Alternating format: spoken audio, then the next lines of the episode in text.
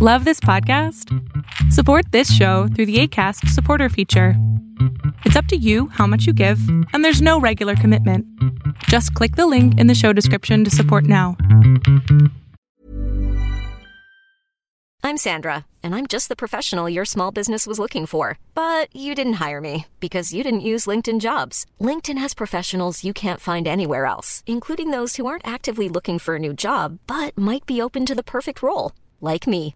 In a given month, over 70% of LinkedIn users don't visit other leading job sites. So if you're not looking on LinkedIn, you'll miss out on great candidates like Sandra. Start hiring professionals like a professional. Post your free job on linkedin.com/people today. Hey, it's Ryan Reynolds, and I'm here with Keith, co star of my upcoming film, If, only in theaters, May 17th. Do you want to tell people the big news?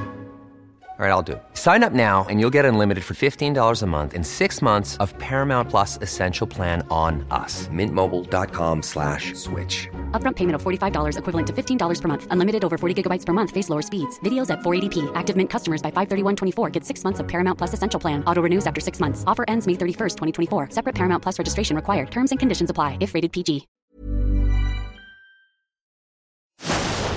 Fiction, science fiction, horror, fantasy, crime, LGBT, thriller. You have now entered the House of Mystery with your hosts, Eric Shapiro, David North Martino, John Copenhaver, and Al Warren. Heard on KCBQ 106.5 FM Los Angeles 102.3 FM Riverside. and 105.0 AM Palm Springs. Okay, welcome back into the House of Mystery, and of course, I'm Al Warren, and joining me as co-host today, we've got Mr. John Copenhaver. How are you doing, John? I am doing fabulously. I've heard that. Of course, what else would you be? Even when you're not fabulous, you're fabulous. I, I know I can't help it. it just the sun is glaring off. Right. They're going to have to powder your forehead too, like mine. I can't believe that. Well, so we've got a, another guest of yours this week. That's a uh, friend of yours. It's someone that you've been uh, hanging out with a lot, hobnobbing in the big events and all the ones you socialites get invited to, and big celebrities and stuff like that. You know, and you know me, nobody calls. Oh, I'll call Al. I'll give you a ring. Yeah, I know. Well, it's all right. I, I'm not really fussy on people anyways, we know. Um, well, so we've got um, one of the stars of the last crime little group that you had there. And uh, so, Kellye Garrett, thank you for coming on the show. Hi, thank you guys for having me. Kelly, so what's it like uh, being an honor in, uh, you know, in a mystery um, group of mystery writers? Um, do you mean like Left Coast Crime? Yeah. Uh, for those who don't know, Left Coast Crime is uh, one of the three big mystery conferences that we have, and so we just had our first one in two years um, recently, and I was lucky enough to be asked to be the Toastmaster. So it was fun to see everybody, and um, but it was also like uh, you know a lot because I have been sitting in my sweatpants, you know, for the past two years. so I kind of feel like I went from like one to like a hundred in like a weekend, I guess you could say. So, but it was fun. I got to hang out with John a little bit and see a lot of just really cool people that I've only seen on screens the past two years. So, Yeah. You know, and after a big event like that, then you realize how much it's better to be on screen. well, no, I, I so what does a Toastmaster do in, in one of these events? basically i'm i was the host for the event. So we had like an opening ceremony um where i got to announce the left coast crime. They had the lefty awards their nominees. So john was one of the nominees. Um i got to announce him and the other nominees. And then we have an awards banquet where i got to do a little speech and do a toast and you know um just basically just i don't know like be the mc of the evening i guess so You're like Chris Rock. Yes, but I didn't. I didn't make any jokes to get me slapped. So no one came up and slapped me. John didn't go up and So slap they wanted to. when They John lost, to. John lost, so he didn't come up and slap you. Someone Yeah, made no, that joke to didn't. me. Um, drink. Someone made that joke to me. Oh, well, so you're handing out the cocktails is what you're doing. or just telling people to drink the cocktails. So. Wow, uh, uh, that's that's that's quite an honor in a sense, you know, that uh, people think highly of you. Is it important that um, other crime writers or people in in your genre uh, appreciate the work you do? I mean, I it's, I feel like I'm cocky if I'm like, oh, it's that's so important. I think um, it's interesting because I've only been really, you think about it, around for five years. My my first book came out in 2017. I've only had three books out during that time, and so um, I I'm honored that people respect me. I guess um, you know because I even from the beginning I was just very outspoken on certain things, you know, and I think um that other people weren't outspoken. I was basically, when it comes to diversity and inclusivity, I was very outspoken. Like, I was lucky to win um, three major mystery awards my first year. I won the Anthony, the Agatha, and the Lefty. And for two of my three speeches, I talked about diversity. Um, you know, so it's always a risk when you, you kind of shine that shine that light on people or that mirror back at them to see how people react. You know, and of course, some people don't react great, but for the most part, people were very, um, you know, happy that I, I brought up these important topics. Yeah, I think it's, um, I think it's good. I mean, um, it's good to be different or shine a light on something that maybe isn't always focused on. It's always, um, sometimes it's a challenge and you're always going to get a little bit of bite back, so to speak, or someone staring at you or something. But, you know, um, I, I, think in general, m- most of the people want to do the right thing and go the right way. So I think yeah. it's good, you know. Yeah, um, it's always so tricky though when it comes, I think, you know, um, when it comes to diversity and inclusivity and, um, you know, race and, uh, you know, homophobia, things like that, you know, it's, it's tricky because it's, it's, it can be an uncomfortable conversation. And I think when you're, um, straight and cis and white, you're not used to being uncomfortable.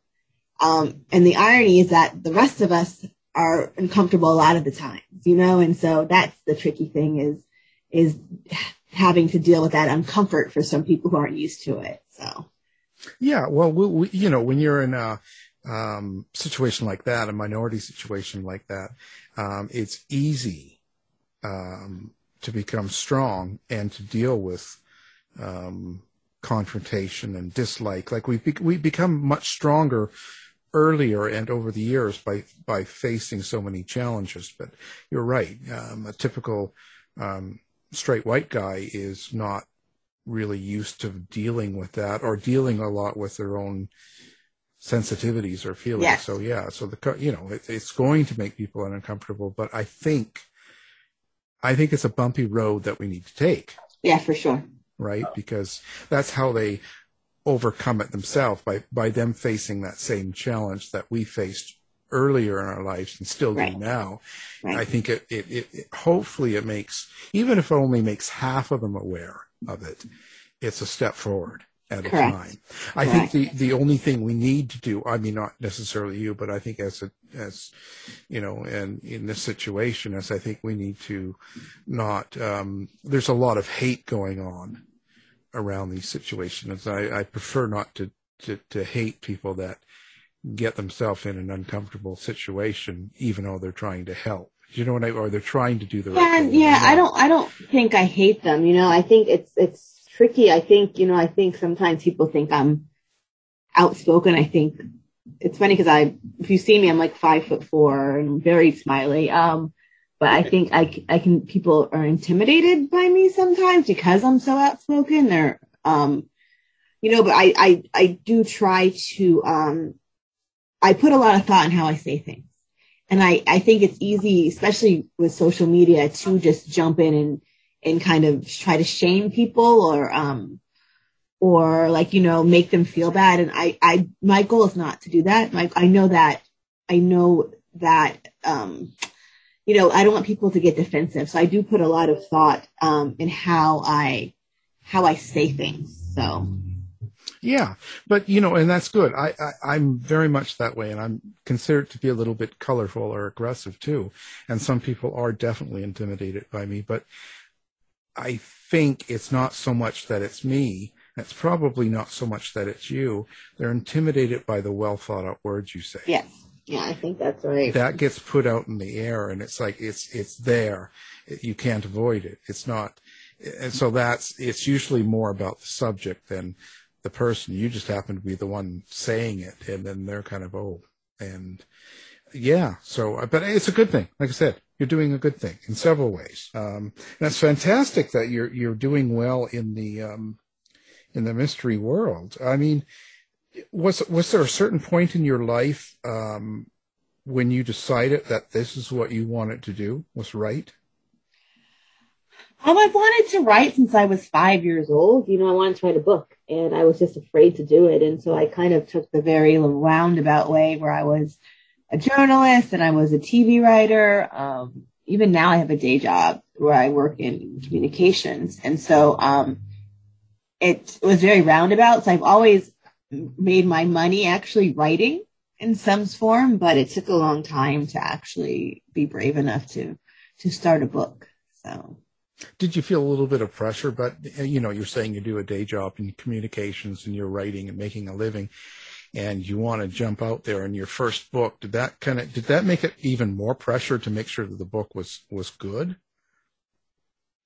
I don't know. I think honestly ironically i think to me having a day job is a great safety net actually. You know um it's interesting. So my um i had my first two books on a mid-sized publisher and they um closed right when i was working on my third book and there were people who were with the publisher who was like, why don't you just give them that third book? You know, and, and I did not want to. And I think I, because I did have that safety net of, I have a day job. So this is, you know, this is not, if I don't give them the book, it's not money missing for me, you know, which I think I might have felt differently if I was a full time writer at that point and I needed that money you know so i think it lets me it lets me um kind of have the be able to kind of think about career long term versus like oh i got to eat next month you know? Oh yeah yeah that's what you know i keep working at the walmart greeting people at night. That's how i uh just in case it doesn't work out right you know?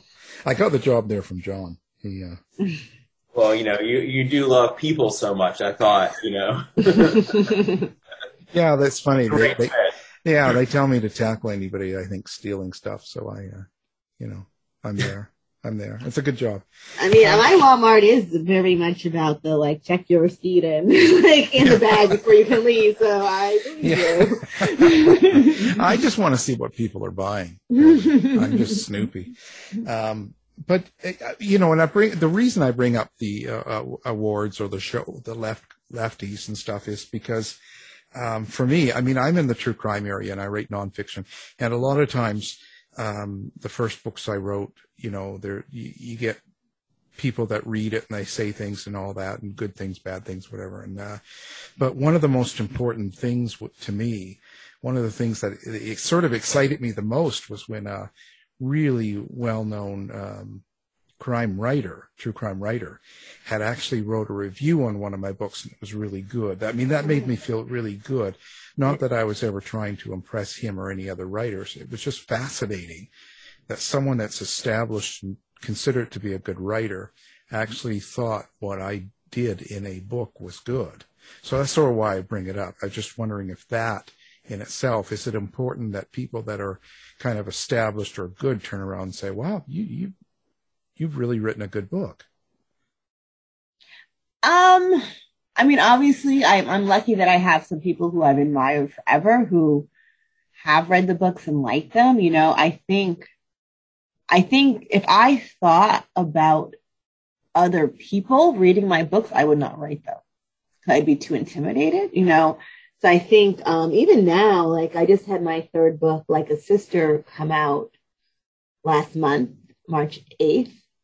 And it still amazes me that it's a book, you know, in my mind, it's still this Word document that I, you know, opened up for the, for two or three years and worked on. And so I think, I think I have to look at it still as that Word document for me. Otherwise I get too intimidated and scared. Like I'm, I don't read reviews, you know, um, like I don't go on Goodreads. Um, even if people tag me on reviews on like Instagram, I'll just respond like, thank you so much. I don't read reviews, but thank you so much for reading them. Um, so I kind of have to operate in this bubble. Otherwise, I think I would scare myself. yeah, it's something you have to get used to because yeah, it's, um, I don't so much now. I'll go and look at the top of my name at Goodreads and kind of, it'll say like, you know, 800 and some reviews mm-hmm. and it'll be like, a, let's say four out of five or, you yeah. know, whatever. And you're like, okay, that's great. Good enough. I don't need to get into the details. Yeah. I mean, cause I'm the type of person that like, you know, like you could say like five, five good things and one bad thing. And of course the one bad thing, I'm like, they hated the book, you know, so that's why just from a self care perspective, I, it's just best for me to avoid all reviews. And that's, I said, I appreciate them, um, very much. And I'm happy people care enough about the book to write them, but just from my own, pers- my own mental space, I, I can't read them. So yeah. I do hope they're all good. yeah. I tend to, you know, look at reviews in different ways, but I, I think that you gotta, it, are they going to help you as a writer? Is like yeah. my biggest question. And if they don't help, then there's no point in reading them. Right. So, so do you read all your reviews, John? No, I don't. In fact, I just don't even look at Goodreads. I will scan uh, Amazon reviews. Um, if it's a professional reviewer, yeah. book reviewer that's taken the time to publish, yes, I do read those. And I, I often find those to be the most useful because they're really engaging with the book, um, at, you know, in a sort of, in a professional sense, not just as a casual reader. Um, and that, you know, not that there aren't wonderful, you know, casual readers that write beautiful reviews. In fact, there are. But I think um, it's just that a lot of them are just kind of like, I'll have all these embedded, um, you know, uh, agendas, objectives, and, and writing the kinds of reviews that they write, good or bad, you know. Mm-hmm. It doesn't really tell you how to write a better book the next go around, which seems like the only thing I can't really do anything about the book that you have out now. So. Yeah. yeah. Yeah. I think that's the thing. Yeah. Yeah. Well, I, I always just find out where they lived and then I go to the Walmart and I pretend to be the shopper and I, I fix them good. if I see you at my Walmart, I know what's going on. now, now your, your new book here, you're talking about like a sister that just came out in March. Um, let's talk about the basic premise. What, what is someone um, going to read about in that book? Um, sure. So basically, um, I got the idea from a New York Daily News headline about a pregnant reality star found dead um, in the Bronx with cocaine and no pants on, which I thought was very disrespectful headline, but very on brand for the Daily News. And so I was completely fascinated with this idea. And I was kind of like, um, but like, what's the story? Is it a PI novel? Like, what is it? And one day I was walking down the street by Rockefeller Center and I said, oh, she was going to see her sister and never made it. Um, so that's the story. It's from the point of view, uh, point of view of Lena Scott, who has been estranged from her sister for two years, who's this glamorous reality star named Desiree Pierce.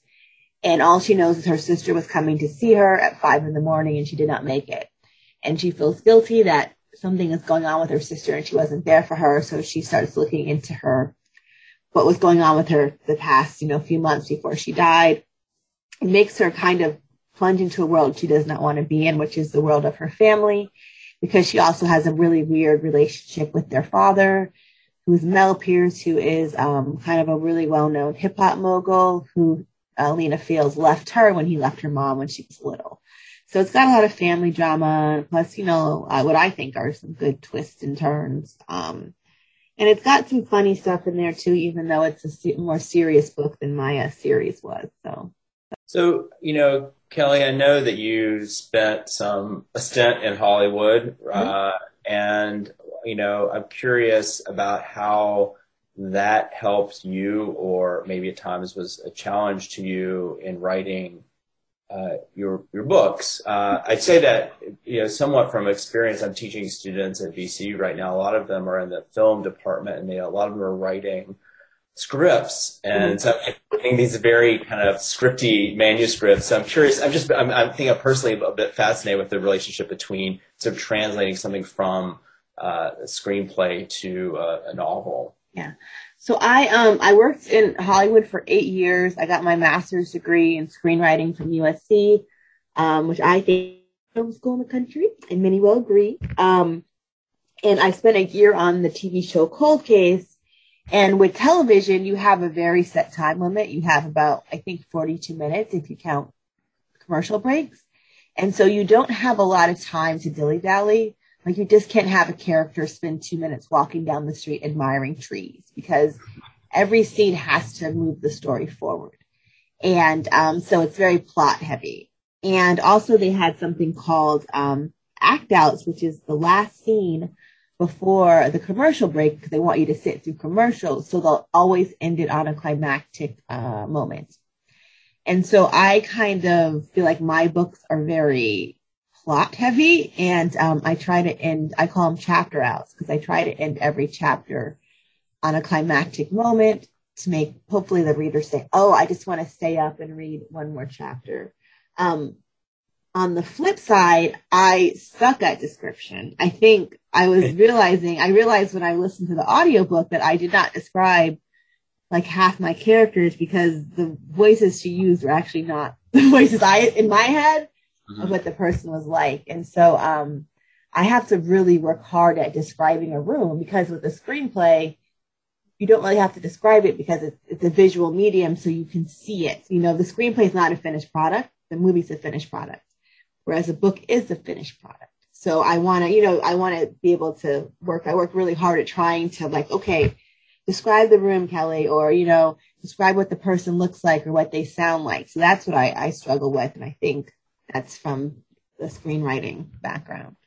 You know what I've, I've observed in my students is that they have trouble getting into the consciousness of the characters, their point of view characters. Um, mm. Um, know, they want to write it sort of. They'll describe the scene, um, and of course, great dialogue, but then they will enter the consciousness of the character, which is like the thing that fiction can do that screenplays can't really. You know, um, yeah. that, was that ever a struggle for you, or did that come more naturally? I tend to write, I just write first person and I tend to write first person past, which mm-hmm. to me is a more introspective, you know, voice. I think even first person present, you're actually more in the moment. They don't really have time to sit and reflect on things because they're experiencing it in, the moment. Whereas first person past, they're reflecting on what happened and they can kind of look at it like a memory. And so, um, I, I try to do that. I try to, you know, get into the brain and the thought. I don't always succeed. Um, cause sometimes things are in my head that I don't, I don't put on the page and I have to give my editor, Helen O'Hare at Mulholland Books credit. You know, um, I'm a black woman. I write about black women and, um, I understand black women, you know, cause that's my mom and my sister and even my niece. And there'd be times where my editor, Helen, who's white, would be like, I don't understand why Lena is reacting this way. You know, and to me, I'm like, well, that's just how we react to things, you know? and, um, but I had to, I was great because I was like, I have to make sure the reader understands why she's not crying, you know, why she hasn't cried yet, why she's so focused on, on figuring this out and she, why she's not letting herself be vulnerable or emotional. And so, um, that was a struggle for sure. And it did not, it was not there on the first, the first draft, you know, and probably on the second draft too. But, you know, the finished product, I, I'd like to hope and think that it is on the page where, you know, even if you don't agree with Lena's reactions to things, you understand why she's reacting that way. So. absolutely. You know, how do you, how do you actually um, see your characters? Like, do you do you do you see them like in in your mind, or do you hear them, hear their voice? How, and and I ask that um, because a lot of writers will say that they'll describe their characters and see them in a vision or something, or hear them and stuff like that. What what's your situation? I'm like not that. It's so funny. Like I think it's funny when they're like, "Oh, they spoke to me and they came fully formed." Like that's not yeah. me. I had to work at her. I had to work at her. Um, I know what she looks like because I wasted a lot of time not writing, trying to figure out what she looked like, what actress. So she looks like Tessa Thompson to me with freckles. And um, I did a lot of character work. Like I do the Myers Briggs. I did Myers Briggs for her and for her.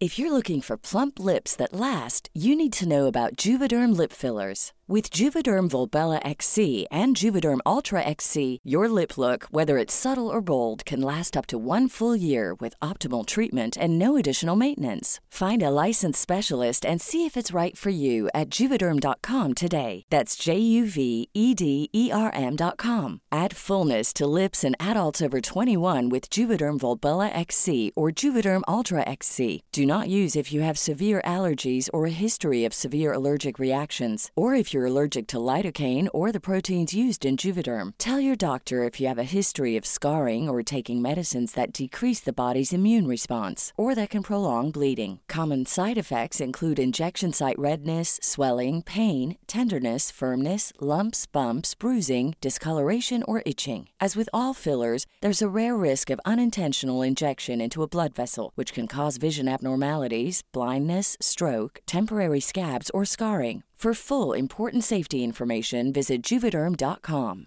I'm Sandra, and I'm just the professional your small business was looking for. But you didn't hire me because you didn't use LinkedIn jobs. LinkedIn has professionals you can't find anywhere else, including those who aren't actively looking for a new job but might be open to the perfect role, like me. In a given month, over 70% of LinkedIn users don't visit other leading job sites. So if you're not looking on LinkedIn, you'll miss out on great candidates like Sandra. Start hiring professionals like a professional. Post your free job on linkedin.com slash people today. Hey, it's Ryan Reynolds, and I'm here with Keith, co-star of my upcoming film, If, only in theaters May 17th. Do you want to tell people the big news? All right, I'll do it. Sign up now and you'll get unlimited for $15 a month in six months of Paramount Plus Essential Plan on us. Mintmobile.com slash switch. Upfront payment of $45 equivalent to $15 per month. Unlimited over 40 gigabytes per month. Face lower speeds. Videos at 480p. Active Mint customers by 531.24 get six months of Paramount Plus Essential Plan. Auto renews after six months. Offer ends May 31st, 2024. Separate Paramount Plus registration required. Terms and conditions apply if rated PG. Millions of people have lost weight with personalized plans from Noom. Like Evan, who can't stand salads and still lost 50 pounds. Salads generally for most people are the easy button, right? For me, that wasn't an option. I never really was a salad guy. That's just not who I am. But Noom worked for me. Get your personalized plan today at Noom.com. Real Noom user compensated to provide their story. In four weeks, the typical Noom user can expect to lose one to two pounds per week. Individual results may vary.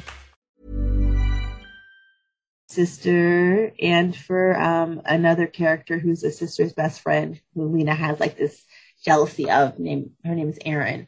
So I definitely um, did a lot of character research, and some might say I did it. Some didn't want to write the book. I was just wasting time, but I like to think it helped. do, you, do you use people in your life as um, an influence, let's say, or inspiration of your characters, or perhaps you go out to the coffee shop and see people and pick up conversations, or you hang out at the Walmart, maybe? um, next to you. No, I don't. It's funny. I, I think my family wishes that I was like, yeah, that's based on my mother. But no, I don't. I mean, I think, um, I don't think anyone's based on anyone in particular. I think they're based on ideas, you know, and um, maybe like a mix of people. Certain things I might take from one person or the other, but like there's no one where I'm like, oh, this person is definitely, you know, this person. They might be incisive inspired with certain elements, but no one was like, no one was ripped from this book and, um, and taken. Even with the, like I said, it was based on a daily news headline, but the character of Desiree is definitely not based on the woman who passed away, um, at all. It was more the headline that inspired me. So, um, so no, it's all in my head. It's all me, Al. It's all me.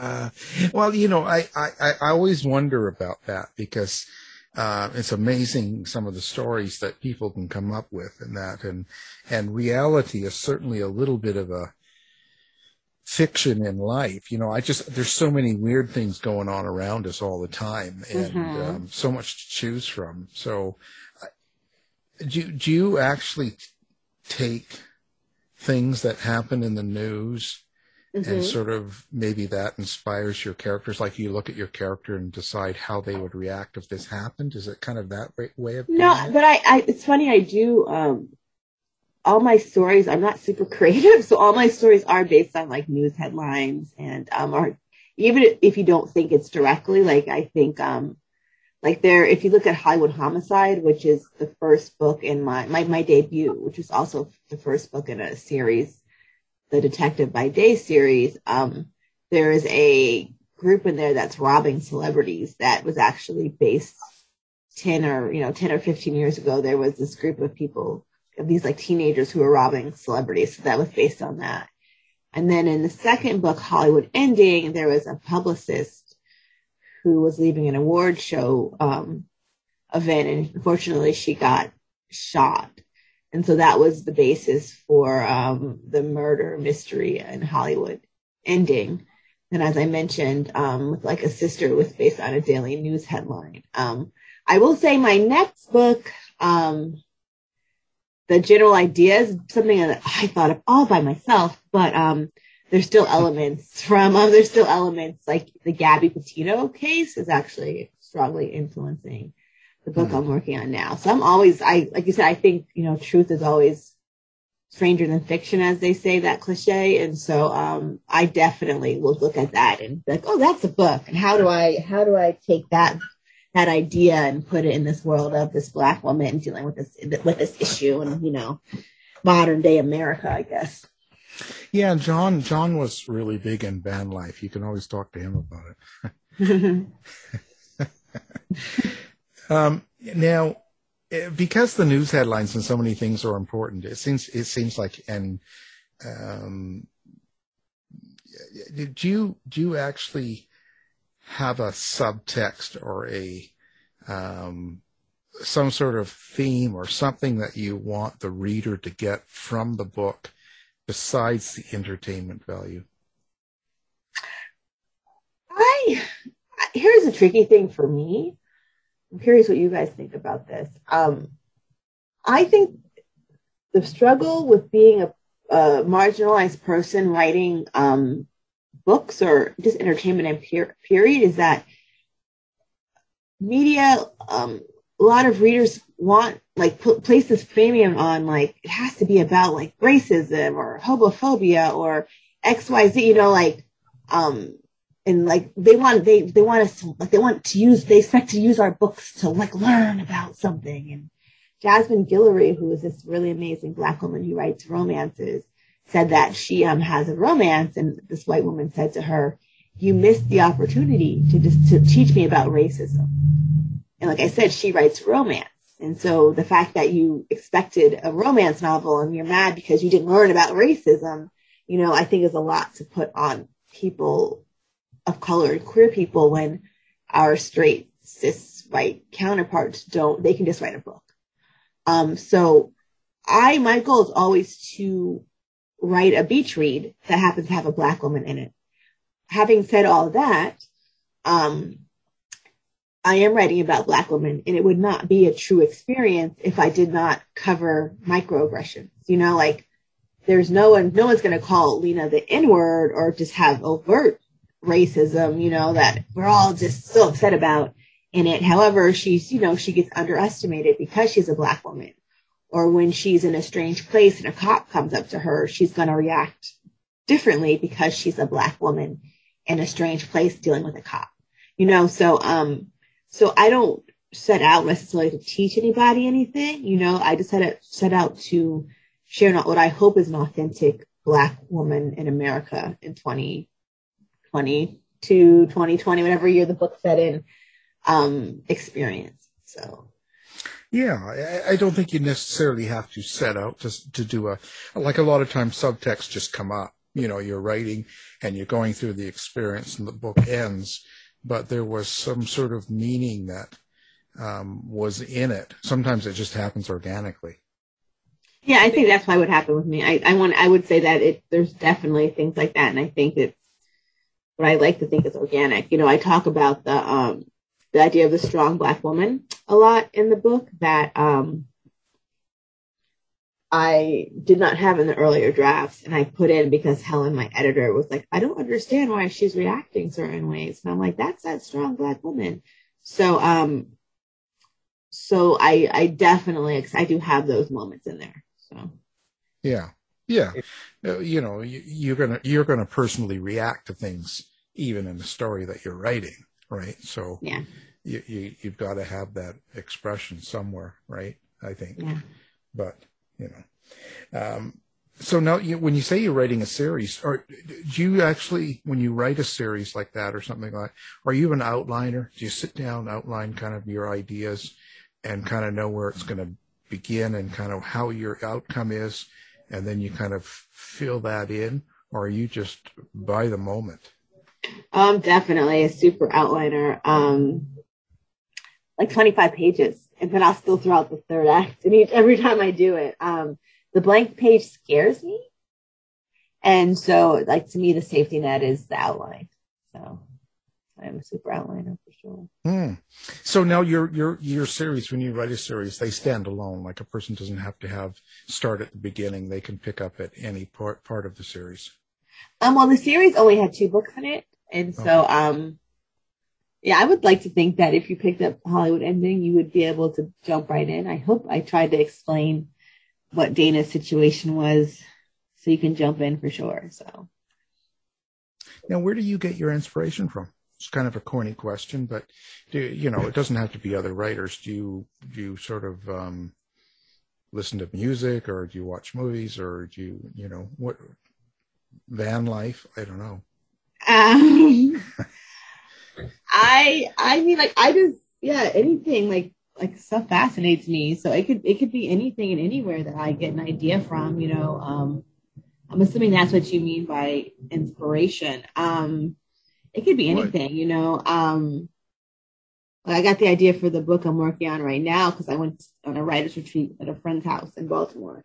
So it could be anything. You know, um, I think it's best when I don't try to find an idea. You know, like I might, like I said, see the Daily News headline and be like, "Ooh, or with the Hollywood Homicide, which is the first book in my uh, my debut in the Day series, I was driving past a billboard offering a fifteen thousand dollar reward for information on a murder.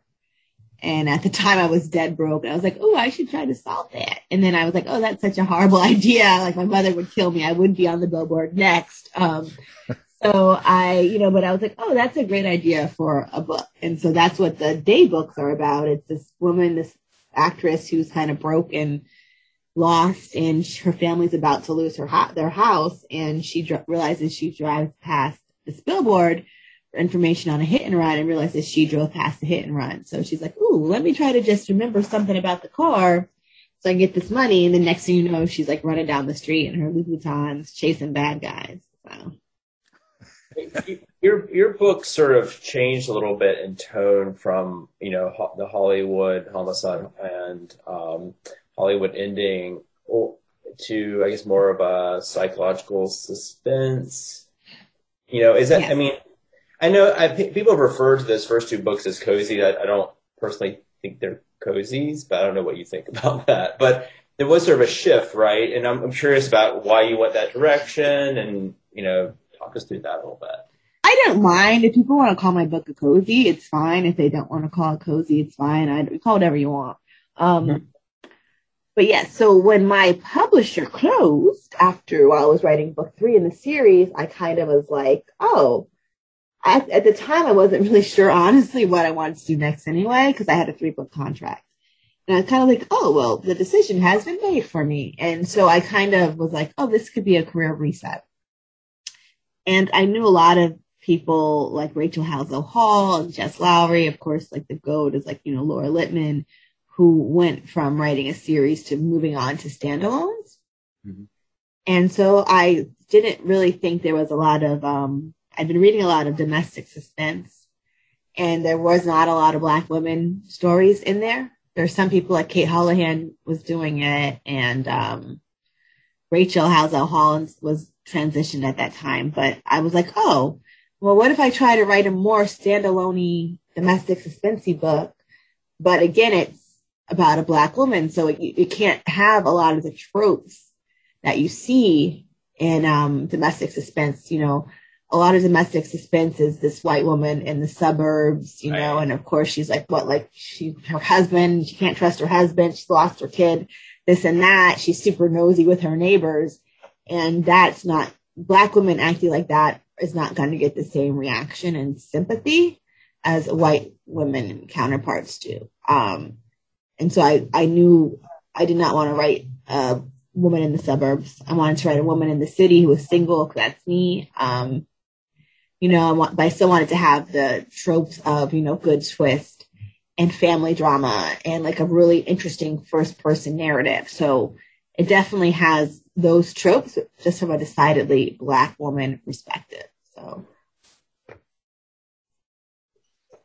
So do you ever i guess you know in your in your um writing process are you the type that can just sit down and write like can you say well there's nobody here between 11 and 3 today or i've got saturday off so i'll sit down and write can you just do it like that or do you have to be in a mood i have to be in a mood um i am trying to force myself to be in that mood you know um I think one of the cool things about, um, you know, the pandemic is that so much stuff went online with like Zoom and, you know, things like that, where I, I have been doing a lot more sprints. I have more time because I'm not commuting to work.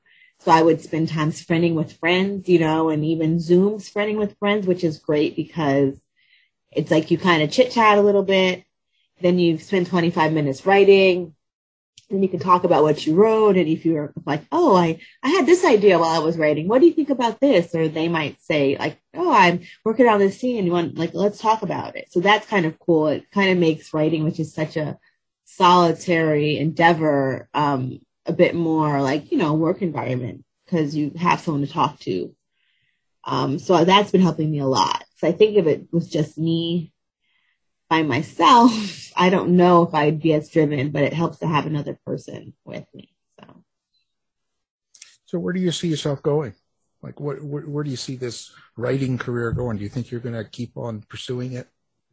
Yeah, it's a dream for me. And so I just don't, um, God willing, I, you know, I'm able to write for the rest of my life, you know, hopefully one day I can be successful enough to do it full time and not have to have the day job, you know. Um, so I just got to keep writing these books.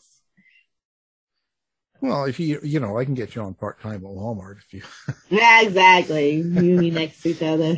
Yeah, do do the weekend, you know, and um, well, so it, now someone that's um, never read one of your books before, which one would you suggest they read to get to know who, what kind of a writer you are? Is that the new one you've got now?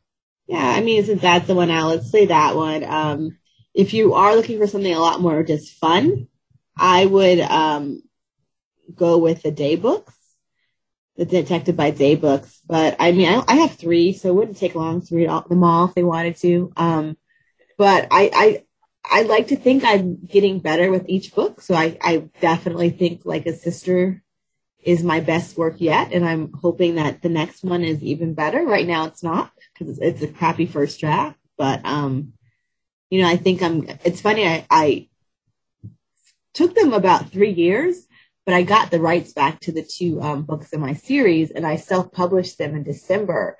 And when I was self-publishing them, I had to reread them.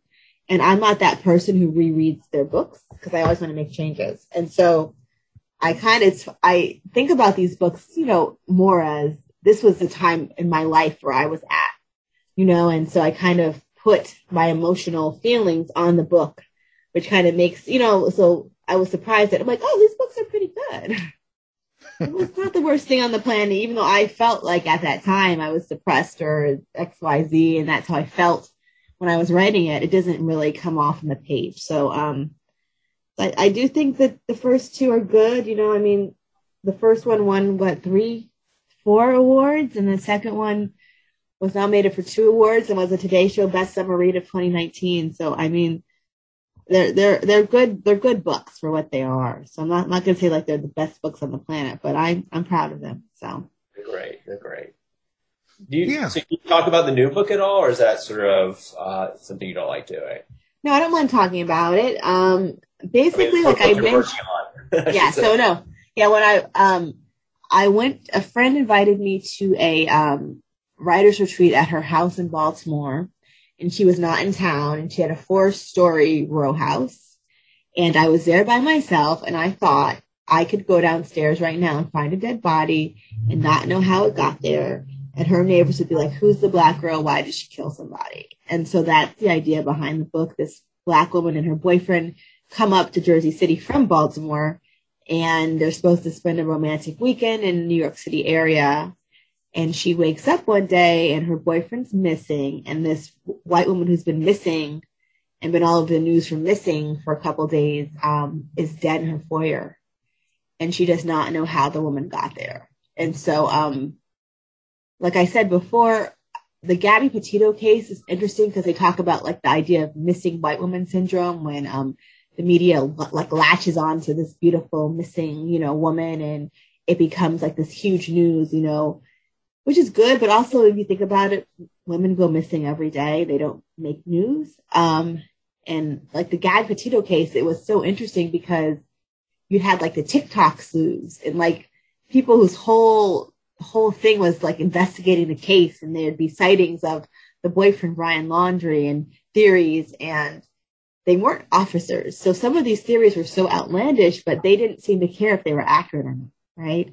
And so that's what happens is um, there's all these theories about what happened to this the, the woman who who's missing and who's now dead, and it's kind of like how does that affect this innocent woman who came downstairs and found her in the foyer He doesn't know what happened to her boyfriend. So that's kind of, I play with that a lot, with that social media element. So. Yeah. Now, do you have um, social media or do you like to interact with people on social media or fans or readers or do you have a website? How do people find you? I have a website, which is very pretty because I had, I paid someone to design it.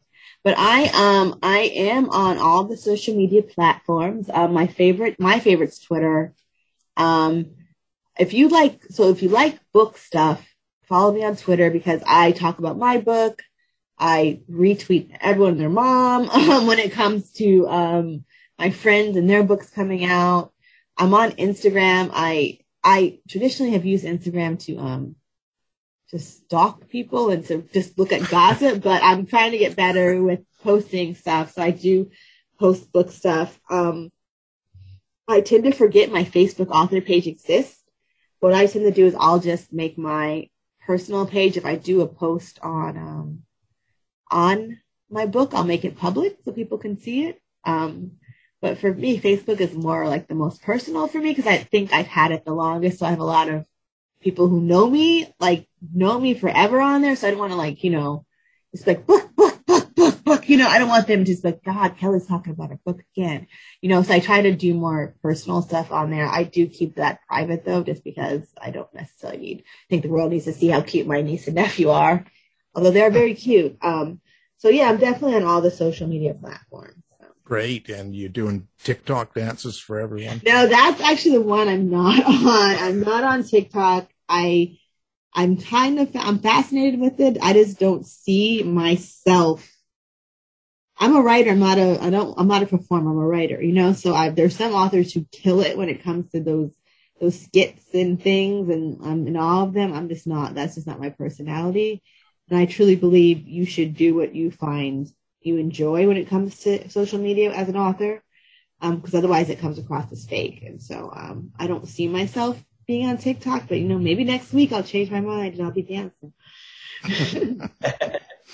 well, we have everything up on our website as well, so people can find you with one click when they're listening. So you know, um, get a few more followers, hopefully. Um, how how was how was the COVID? How was writing during COVID and and even now, and you know, with the war and and um, you know, anti-mask rallies and just all the weird stuff going on outside. Does that stress sort of affect your writing?